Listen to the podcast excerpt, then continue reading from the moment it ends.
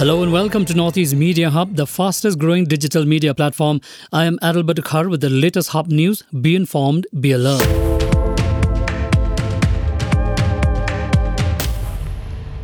In a major step towards a cleaner and greener Meghalaya as well as reducing the state's carbon footprint, Chief Minister Conrad K. Sangma on Thursday launched and handed over the waste collection e-vehicles to different blocks of East Jayanti Hills, East and West Khasi Hills, East Khasi Hills, West Jayanti Hills and Ribhoi districts. The launch of the waste collection e-vehicles is part of the Swachh Bharat Mission Gramin, a national flagship program of the Government of India which aims to make all villages as open defecation free plus villages. Meghalaya Legislative Assembly Speaker Thomas Sangma on Thursday informed that they have sought the help of agencies and experts who can guide them to use artificial intelligence or A I in the next session. Sangma said they want to allow members to speak in the local language, so they are looking at how A I can help with the translation. Acknowledging that the local languages, be it Garo and Khasi Jaintia, has not been recognized, hence they have asked the experts to guide them. The agencies will be up there to observe during this budget session and try to come up with suggestions. In the run-up to the upcoming International Water Conclave twenty twenty-four, the Southwest Garo Hills witnessed an open-to-all district-level painting competition on the theme Water Conservation on Thursday. Organised by the Office of the Executive Engineer Water Resources Southwest Garo Hills, the competition saw participation of thirty-four painters including school students and citizens. These paintings will be forwarded to Shillong for evaluation by a panel of judges, with the top three artists earning the opportunity to compete at the state level.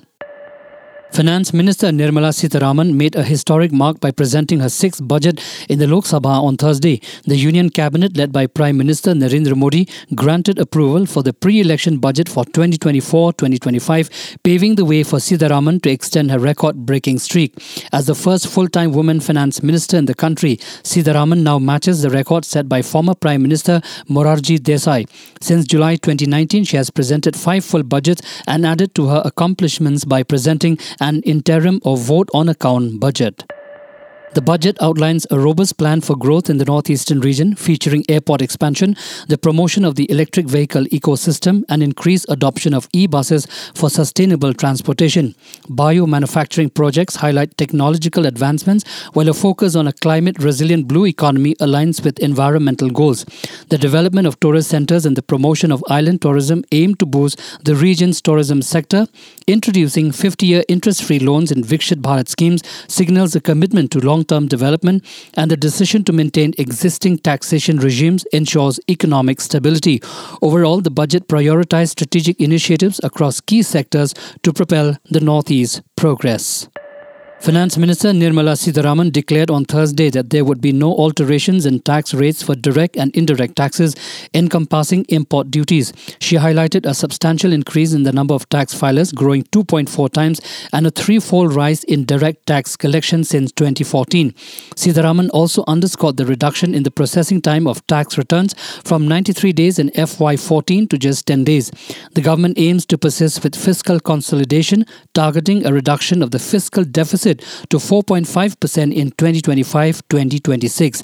Additionally, she mentioned that the tax base of goods and services tax has more than doubled since F Y fourteen. The Arunachal Pradesh Assembly's budget session is set to commence on February eighth, with Deputy Chief Minister Chowna Men expected to present a vote on account the following day. Governor Lieutenant General K T Parnaik will address the members on the first day of the two-day budget session.